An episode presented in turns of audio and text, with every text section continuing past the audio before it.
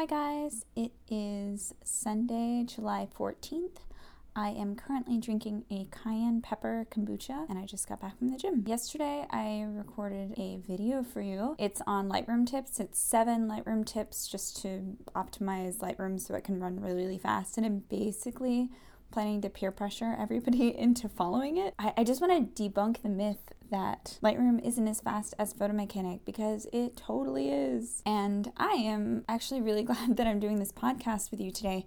Sam's out of town, and this is weirdly going to count as social interaction for me because I, I haven't really been social in the past two months. I made a new friend and I've hung out with her like two times. We've gotten like two meals together but I don't have a ton of people that I can hang out with locally in Baltimore, which is so it's so weird for me to not even have the option. I went from college, which, you know, I used to have friends that would just show up at my door with like hot chocolate and I would be able to you know, you know in movies and in TV shows where people just like knock on people's doors and they're like, "I'm here." like uninvited, like you don't have to call. That was, you know, my life in high school and in college, but since then, like I moved to Texas and then I had friends that I would see regularly, but I don't have anybody that will just like show up randomly. That's just rude. like I probably wouldn't appreciate it at this point. But when I was in Austin, such a big part of my work and home life had to do with socialization and networking. Like once I got integrated into the scene of local photographers in Austin, first of all, that's that was how my wedding photography business got started was just referrals. If I was booked, I would send it to somebody else. If somebody else was booked, they would send it back to me. Like there were enough weddings and shoots to go around and we would have were they weekly or monthly meetups i feel like they were almost weekly or bi-weekly we would have meetups all the time we would drink and get appetizers and then sometimes everybody would go to karaoke after and now you know i'm on the east coast a lot of my friends live an hour to an hour and a half away. You know, they have kids. And if we do schedule something, it's like a month in advance. And even then, sometimes it gets canceled. So it's just really weird. But I'm really glad that I have really great podcasts to listen to.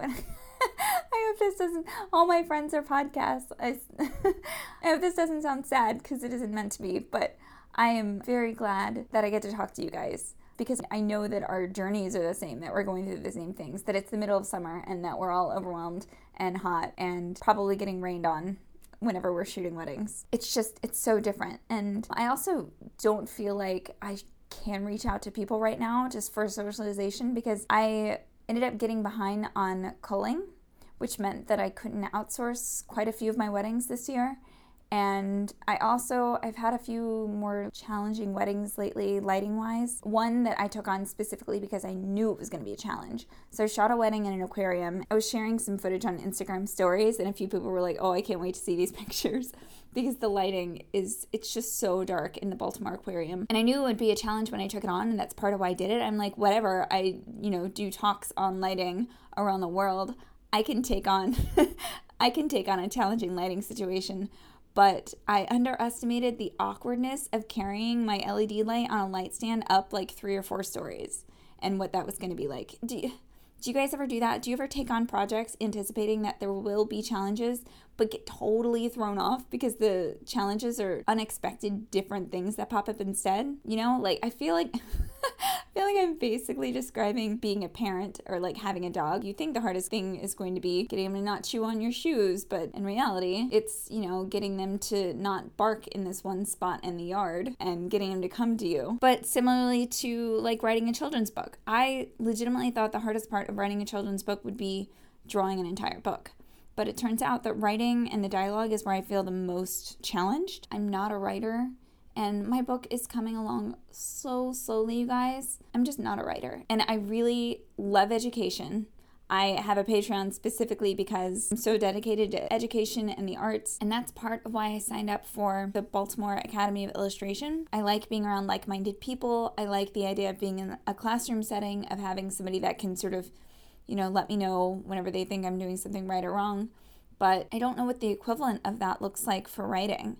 I've looked into a writers group, but I haven't attended any meetings because every time they pop up, I'm I haven't been available except for one where some guy sent five chapters and he asked everybody to read them and give him notes. I'm sure his sci-fi romance novel is going to be great, but I don't I don't know if it's going to be a helpful environment for me writing children's books. And I really wish that college classes were a little bit cheaper, like if you just wanted to take them pass fail or no credit. But I've looked into it and it is just as expensive as you think it's going to be. It's not really an option. But I wish there was something like that. Before I started following a bunch of illustrators on Patreon, I was signed up for a bunch of classes on Skillshare. So I might sign up for Skillshare. I'm, I'm sure there's some children's book writing tip video things on Skillshare. I should just get back into it and check it out. I just really wish that I had some sort of local connection where I could just be like, is this good writing? like, can we talk through this? Can we read this out loud together and you tell me if it's good or not? I I just I really miss formal education so much. And I think just people, I'm, I'm very, very introverted. Being self employed works really well if you're introverted because I still get the perks of getting to be social. Like if I go to a wedding and I feel like chatting people up, it's a thing that I can do but I can also sort of like step away and re energize whenever I need that. Wedding photography was basically built for introversion.